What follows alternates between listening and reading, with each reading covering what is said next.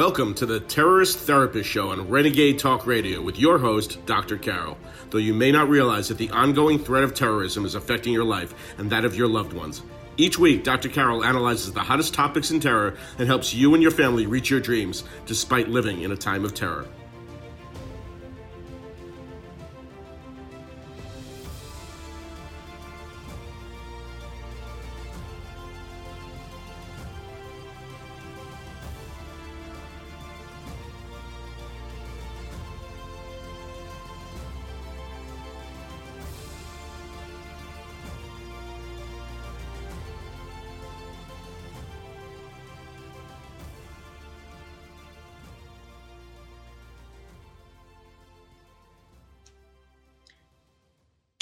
Olympics focusing on COVID, but what about terrorists?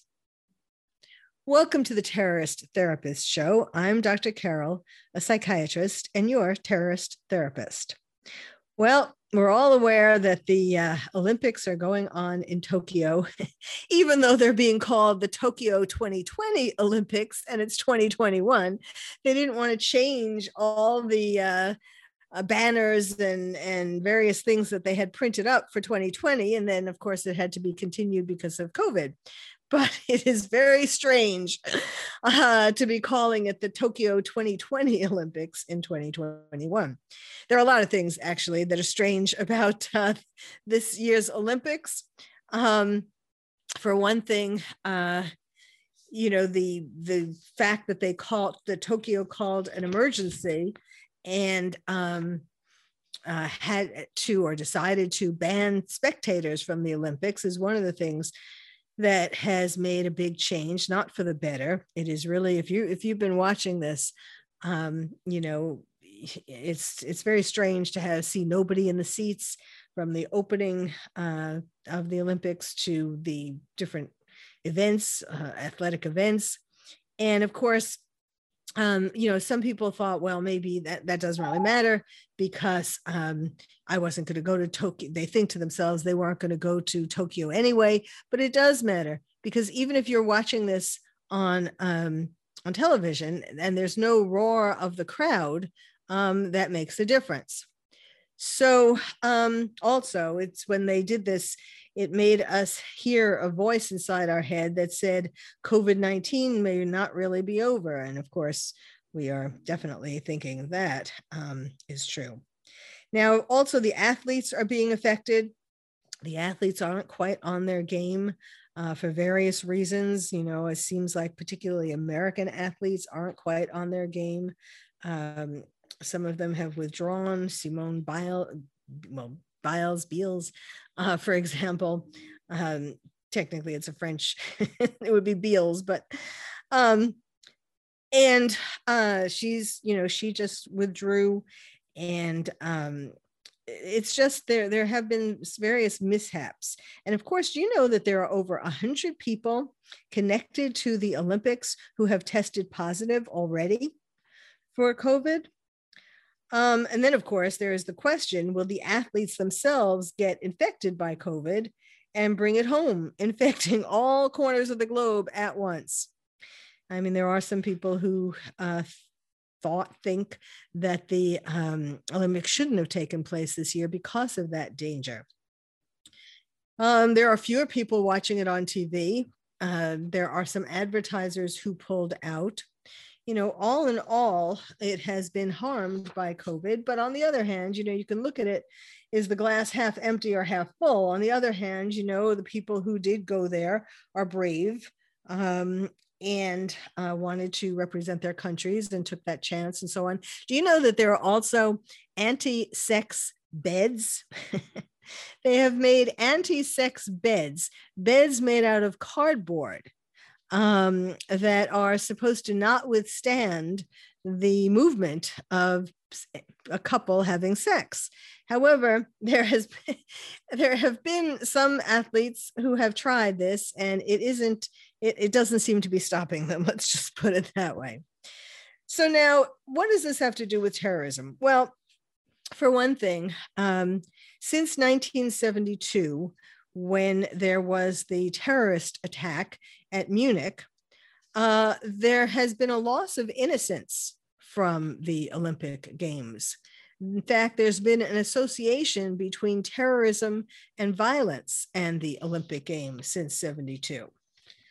Um, there are there are reasons why terrorists and, and terrorist organizations uh, are attracted to attacking the Olympics or in general big sporting games. Um, first of all, they are they may be targeting the athletes participating in the games. Then there's also the spectators, throngs of spectators. Uh, might be an attack on the corporate sponsors of certain sports events. Um, and then also, uh, you know, there are there are there are things connected to sports arenas, places where sports take place that have a connection to terrorism. Um, for example, of course, the one that you might be thinking of most has happened most recently is the Paris 2015 attacks by terrorists on the Stade de France, Stade de France, actually. The, it was an international football match, and outside they um, perpetrated an attack. And then also, uh, other sport spaces have been converted to sites of state sponsored terrorism, for example, in Afghanistan. The uh, main sport venue in Kabul um, was used by the Taliban to carry out public executions during halftime at sporting events. And then um, there's also been uh, military style physical trainings that have been done um, and as part of some terrorists um, uh, preparation of course for attacks and connected to, to, sporting you know the athleticism connected to sporting events. Um what else? Uh, there's then um, also of course uh, terrorists may well choose uh, the Olympics partic- in particular, but to- sporting events in general, but especially the Olympics, because they this would maximize the negative psychological impact. Um, and so, other reasons why they might pick uh, the Olympics or other sporting events is because it's difficult to physically identify terrorists in so amongst the spectators and the flow of spectators. And then also the proximity of these sporting events, especially the Olympics, to transportation hubs. So then the terrorists can escape quickly. And then there are also hospitality sectors connected to sporting events. Of course, especially the um, Olympics, uh, hotels, restaurants, and so on. And that can, the, the terrorists can then um, expand their reach and affect the people in these um, associated hospitality areas as well. Um, then in Tokyo 2020, they um, they took precautions about COVID, like when I was telling you the anti-sex bed. Uh, they're making these the um, the athletes eat alone, or so they that was the plan anyway. But I, you can see athletes athletes um, not keeping six feet of distance, so they might well no longer be um, eating alone. Um, there, there has been no consistent increase or decrease in the frequency of terrorist attacks during Olympics uh, after 19 well after 1970 actually. Um, there there um, and there are two hypotheses for why some people think that there would be more terror attacks at olympics and some people think that there would be less more because of all the things that i was just telling you and less because of the increased security. Now it's not clear how much security japan is taking. I'll tell you in a minute about what their trains are doing but um, as for the rest, it's not really um, clear how much they've done. Now, there have been three fatal terror attacks during the Olympics since 1970. And of course, the first one is 1972 in Munich, when eight uh, people from the Palestinian Black September organization, a terrorist organization, took members of the Israeli Olympic team hostage. First, they killed two of them, and then they took nine, the rest, the, the rest of them, nine of them, hostage. And then things went to hell in a handbasket when Germany was allegedly trying to um, trying to rescue the hostages. Um, there have also there's also been a terror attack at the Olympics in Atlanta. Uh, that was in 1996 when a pipe bomb exploded and it killed one person and wounded more than 100. Um, and the attacker was Eric Rudolph, as you might know, and he was the one who had been involved in bomb attacks on abortion clinics and gay bars. Then in 2008, the games in Beijing had a more minor terror attack. It's actually classified as a terror attack, but it's not a typical one. Um, it was a man wielding a knife who killed an American businessman and wounded his wife and their tour guide. Um, his name was the motives. Uh, his motives are unknown, pretty much, but um, the man's name was Tang Yang Ming, and he had no known ties to terrorist organizations and later committed suicide. Now, it might have to do with the fact that he killed an American, um, but that one is not has not really been well um, well defined. Um, then there are, um, you know, the as you know, uh, the people in Tokyo are not the citizens, and most of whom are not vaccinated, uh, are not happy about the Olympic Games being there. And um, there, if you've seen, if you've been watching it, you could see that, like for example, the bicycle. Um, well, actually, it was the triathlon I was watching, and the streets are pretty much deserted. And um, there are the COVID is surging. There are 11,000 athletes and 60,000 officials, journalists, and sponsors. And um, they are finding that they they have there are apps that monitor their movements. They they are restricting their movements. Um, you know, the idea of it, of course, was to make money, uh, but in fact, most host cities lose money, except for Los Angeles in 1984, because they we they already had the infrastructure. Um, so Japan isn't expecting to gain any revenue. But the International Olympic Committee, on the other hand, is still going to be getting their revenue, their share of revenue from broadcasting rights, direct sponsors, and so on. So, um, you know, it's uh, it, it's. I mean, I, we won't really be able to know whether it was a good idea to have them or a bad idea until after the games are over and people return to their countries and we see whether in fact they spread more COVID or not. Now, um, there's an irony here. 20 years before the United States attacked Afghanistan, it led other countries to boycott the Moscow Olympics in 1980, and they were protesting the Soviet Union's invasion of Afghanistan. How things change. Um, okay, well, let's stop for this segment when we come back, um, I'll tell you a little bit about the train, what is something that is happening in Tokyo um, for security in terms of the trains. And then we'll go on to um, some other, the talking about the, um, the 1972 terrorist attack in Munich. And then um, what is happening now in this current Olympics in terms of terrorism. It's a slightly different, well, it's in some ways it's the same, but in other ways it's uh, kind of the opposite or a slightly different way of looking at it, but it is still terror. So stay tuned. We'll be right back. Welcome back to the Terrorist Therapist Show, where we're talking today about Tokyo Olympics, focusing on COVID, but what about terrorists? And as we've just been talking about, there are some reasons why um, terrorists might want to strike the Olympics. They have done three times before since 1970.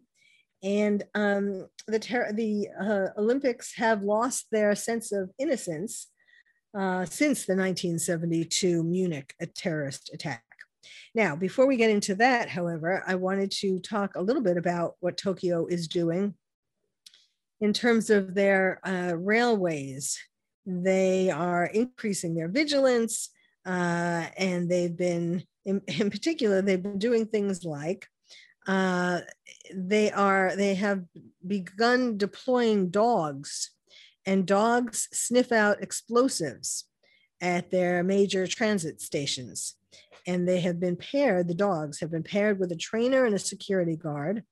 And when a dog comes across a suspicious, excuse me, a suspicious person, the security guard asks for permission to check the person's luggage at an inspection area. And then people who refuse to comply will be asked to exit the station. Um, they also have bullet trains, and they've been doing a lot of security on bullet trains. And um, there are more than 8,000 security cameras that were set up at its um, 110 major stations. And th- this was in general, not just the bullet trains. And um, they are uh, sending the um, the uh, the tape or the the digital, I guess the you know the what what what they're recording is goes to a security company that monitors what um, these images, and then on the bullet trains they, that they are also equipped with camera cameras where the footage is sent to the security center, and then um, and then they've um, you know they've done they've made things work at a much faster pace so that if anything is happening on a train or in a train station anywhere, uh, this control center will find out about it really quickly. okay, now, now I'm going to talk about the Munich Games and um, in relation uh, to Tokyo, because finally, you know, the relatives of the people who were killed um, in Munich from this terrorist attack. Uh, they have been essentially begging the uh, International Olympic Committee for 49 years. you know, happened in 72 and it took 49 years, which is really um, does not speak well for the International Olympic Committee as to why you know, well, the main reason why they didn't want to do anything, take, uh, make any kind of a, a commemoration, um, is because they were afraid of angering people, the countries, the terrorists who um, don't like Israel, and um, which is kind of interesting because uh, this year, you know, you know, 2020, the Tokyo 2020 uh, games, they um, they honored the uh, people who were killed, the Israelis who were killed, and one German police officer who were killed um, in the Munich attack, terror attack. And it's interesting. I was just thinking about that this now. That that could be, in fact, that could be a reason why there would be a terror attack in Tokyo. Um, you know, people who terrorists who aren't happy with uh, this commemoration in the opening ceremony. I mean, they made kind of a big deal about it, uh, which which as well they should after 49 years, um, honoring these uh, Olympic team members killed by Palestinian gunmen at the Munich Olympics. And um, what they said, the, the announcer said at the opening ceremony of the Tokyo Olympics, they said, we, the Olympic community, also remember all the, all the Olympians and members of our community who have so sadly left us. In particular, we remember those who lost their lives during the Olympic Games. One group still holds a strong place in all our memories and stand for all those we have lost at the Games, the members of the Israeli delegation at the Olympic Games Munich 1972 and then um, they asked for a uh, moment of silence. And um, in 19, in 20, I'm sorry, 2016, there was some acknowledgement. This was at the, uh, the, the Olympic Village at the Rio de Janeiro Olympics. Uh, they inaugurated a place of mourning in a leafy part of the Olympic Village at the in Rio de Janeiro uh, to remember those who had died during the Olympic Games, not necessarily specifically the Israelis. Um, so the the short story of what happened in Munich, and I'm going to then go on to a little longer story. Um, the short story is that um, on September 5th, 1972, a group of Palestinian terrorists who were part of the group Black September entered the Olympic Village in Munich and forced their way into the apartment of the Israeli athletes. Two people were killed almost immediately, nine others were taken hostage. And what they asked for was they wanted, well, they, they demanded that Israel release more than 200 prisoners who were being held in Israeli jails and two German terrorists from Germany. Two, you know, two, two of their two people that they cared about who were in German jails. Um, but Israel has a policy, and this was set by Prime Minister Golda Meir, uh, and it's a smart policy. Um, she said, and they have kept to this no Israeli, she said, Israel refuses to give in to the demands because if they did, no Israeli anywhere in the world could feel safe, uh, could feel that his life is safe. That's what she said. And because, you know, and it's just like what happened here in America with the uh, hackers, where um, people gave in to the hackers you know the you know like the hackers who hacked the gas pipeline for example. Well you know that was yes we all would like gas but that was a very stupid decision because what's going to happen? It encourages more hackers um, you know just like you don't give in to uh, kidnappers. Um, now the the um, attempts really it was a you know it's very it's through through the years it has been questioned it's still questioned just how hard germany tried to um, rescue the israeli hostages. And because it was like keystone cops they made one mistake after another. And one of the mistakes that they made was that they never turned off the power to the olympic village after the hostages were taken so the um, Germans were around the village, you know, where the uh, hostages were. Um, but because, and there were people filming uh, the German um, soldiers who were there to rescue the hostages. And so, um, presumably, it was on German television, and the terrorists who had power you know, the, since the Olympic Village had power, the terrorists were able to learn where the snipers were, where the, basically all the people who were supposed to be trying to rescue um, the hostages, the, the terrorists knew where they were. Now, you know, I, it all seems rather suspicious. There are lots of details. I'm not going to go into the details of the, of the mistakes that the German um, soldiers and snipers and all that made because but I, I recommend that you um, read about it because I mean there are too many to talk about on the podcast today, but um, but you will see for yourself how it really you, you had to wonder whether they were um, whether they were really trying. Um, so eh, the the dates of the Munich massacre started on September 5th and it went through September 6th. Uh, the target was the Israeli Olympic team. The deaths included six Israeli coaches, five Israeli athletes, five uh, Palestinian Black September me- members, and one West German police officer. And um, they they wanted to now the, the thing is that the um, germany wasn't germany wanted to um, make it seem like they didn't want the olympics to seem they didn't want the world to, to think that they were a violent nation. Because you know there was world war ii and all of that and hitler and all of that. And they wanted to try to go against that image.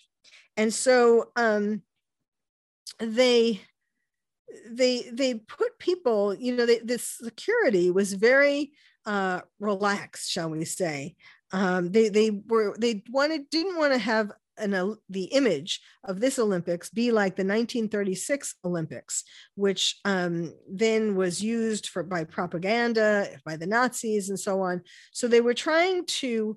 Uh, they expected that the security personnel were only going to have to deal with uh, ticket fraud and drunkenness, those kinds of things. And um, really, the security in general, the security of the athletes' village, including and especially of the Israeli team, was really lax. And um, you know, granted, this was before before 9-11.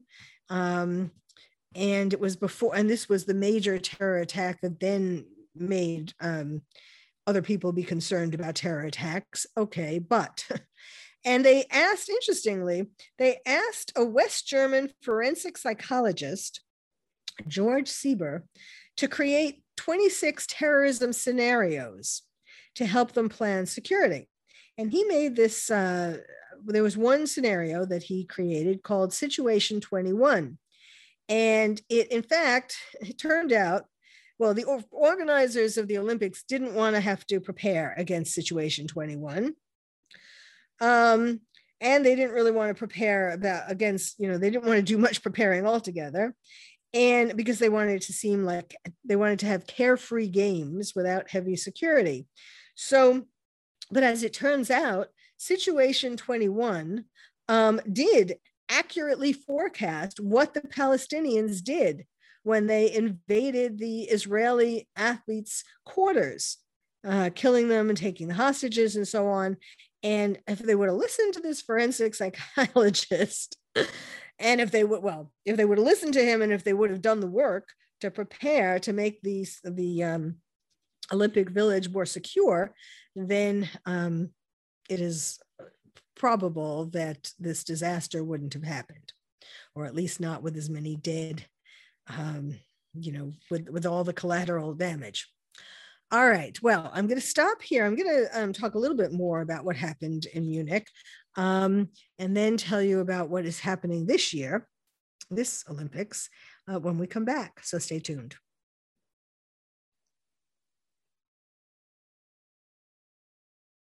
Welcome back to the Terrorist Therapist Show, where we're talking today, uh, while the Olympics are going on in Tokyo, about Tokyo Olympics focusing on COVID, but what about terrorists?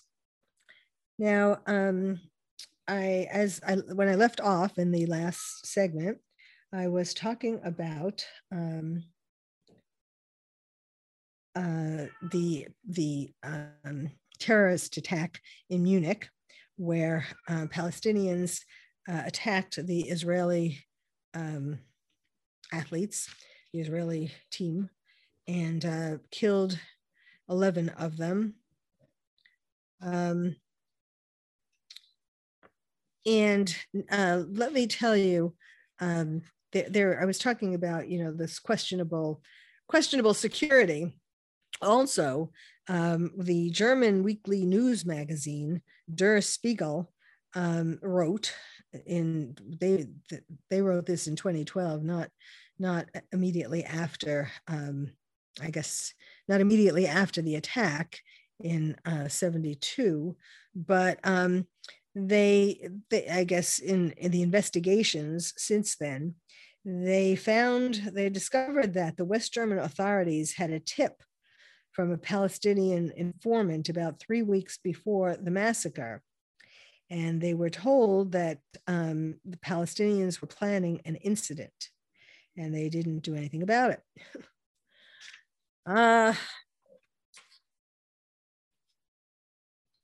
after the massacre, um, the the um, the Olympic Games, the International Olympic Committee decided they they paused for 34 hours, and then they decided the the games must go on. And um, Israel endorsed that decision.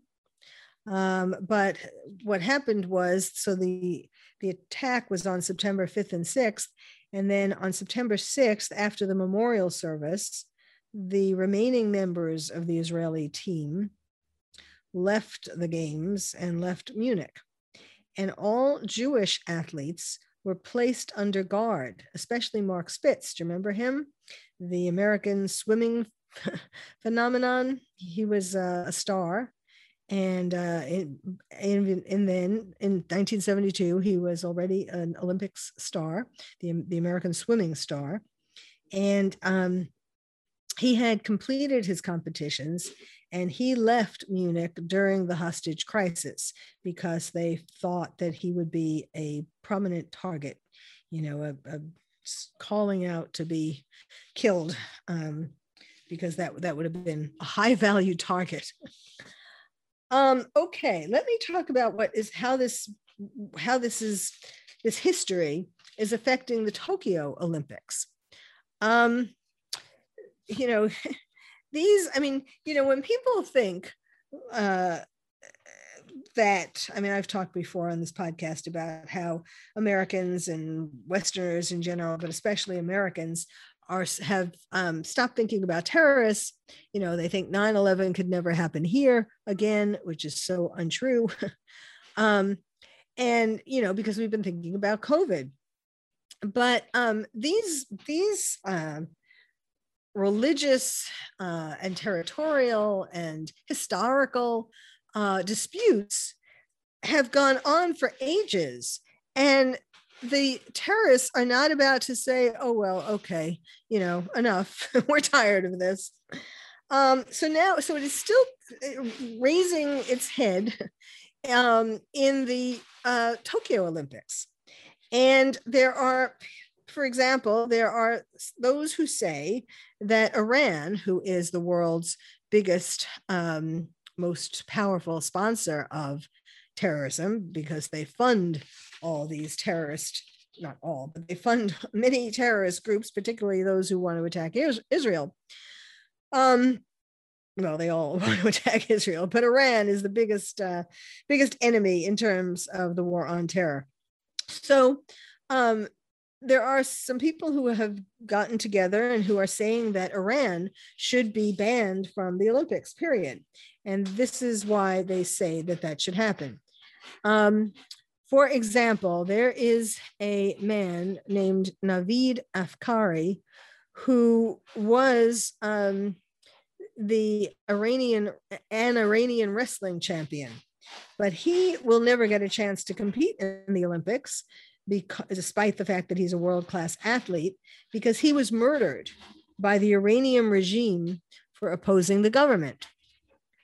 And um, they have, in fact, uh, murdered many other athletes, top athletes, who will therefore never see the games or never see more games if they had been in some. Um, so Afkari he was a critic of the Iranian regime and he was accused of killing a security guard during the uh, 2018 Iran protests. And he was arrested and he was charged with murder and convicted after they tortured him, uh, to, you know, to make a confession and with highly questionable evidence. And um, there were calls from the International Olympic Committee and from President Trump and from the Ultimate Fighting Championship uh, president, Dana White, not to execute Afkari, but, but Iran went ahead and they executed him in September 2020. Now, um, they not only that, not only have they killed a number of athletes, Iran did, but they sent one, at least one controversial athlete to represent Iran, who also happened to be to have been an Iranian Revolutionary Guard in the Guard Corps. and he was a militant in Syria from 2013 to 2015. In other words, a terrorist. And his name is Javad Foro. Um, and he, um, Iran claims that he was a nurse or is a nurse, and he learned to shoot only a few years ago. That's what they're saying. Okay. But he won the gold medal in the Tokyo Olympics for men's 10, 10 meter air pistol shooting. They made a big Iran and even the Olympics. The Olympics tweeted all about it. It was a big deal. And um, a terrorist, basically a terrorist. So they don't, um, the, the people who are very much against Iran being in the Olympic Games is saying that the Olympic Committee has no problem with someone competing in the Games who honed his skills by participating in terrorism. You know, none of this nurse stuff. I mean, maybe he is a nurse. That seems very unlikely. Um, but anyhow, Iran has been has abused and killed uh, athletes for a very long time. In fact, since the Islamic Revolution in 1979, um, there he they they executed a famous wrestler um, for his anti-government stance. That was in 1981. In 1988, they executed a volleyball player and a football player, both political dissidents. In 1984, they executed a football player for the same reasons. In 2012, they executed a kickboxer accusing him of being an Israeli spy. And in 2021, after they executed Navid Afkari, uh, they executed a second champion wrestler, as well as a champion boxer and prominent sports coach. So, you know, in other words, um, the point is why should the Olympics uh, allow people to participate, athletes to participate, and countries to participate if they are terrorists and if they're uh, they execute athletes you know the, the olympics it's all about um, well it's about a lot of things. It's supposed to be about you know having countries compete in a very peaceful way. That's really what it's supposed to be about. And of course honoring the athletes for their skills so um, it seems pretty outrageous then that a country that kills its athletes should be allowed to be in the Olympics, not, not to mention one that's a terrorist, at least one that we know of that's a terrorist, right? Um, what else? Um, there are many Iranian athletes who have fled Iran, and there was one Iranian F athlete, ex athlete, who fled to the United States and he was being interviewed by CNN, and he told CNN that Iranian intelligence watches the teams at the Olympics or just in general uh, 24 7, and they're punished if they do anything wrong while they're abroad. So he, um, this Iranian ex athlete said, I want to ask the IOC, are you aware of this? You talk about gender equality and race equality. Are you aware that one of your members is violating the charter all the time, meaning Iran? You have been silent about this. This is sport. It has to be about peace and friendship, but they teach you to hate. And you know, the he goes on, or people who are um, trying to get the international Olympic Committee to pay attention to this. They make the point that Iran violates every principle that the Olympic Games represent. Indeed, so the the games continue. The games of uh, you know of uh, the gymnastics and the uh, the shooting and the all the other Olympic games continue, but indeed the terrorist games continue as well, except the terrorist games leave bodies. Well, thank you for listening to the Terrorist Therapist Show. I'm Dr. Carol, your terrorist therapist. If you would like to find out more about terrorism from me, your terrorist therapist, visit my website, terroristtherapist.com. And if you're a parent or teacher and want to build stronger nests for your kids to become more resilient, check out my new award winning book, Lions and Tigers and Terrorists, Oh My How to Protect Your Child in a Time of Terror. It's the first and only book about terrorism for kids. You can find it wherever books are sold or directly from the publisher at terrorismforkids.com. Terrorism, the number four, kids.com. I'm Dr. Carol, your terrorist therapist. Thank you for listening to the Terrorist Therapist Show on Renegade Talk Radio with your host, Dr. Carol. We hope listening to the show has made you feel calmer, more resilient, and more able to reach your dreams despite living in a time of terror. You can also check out past shows on Renegade Talk archives for more insights.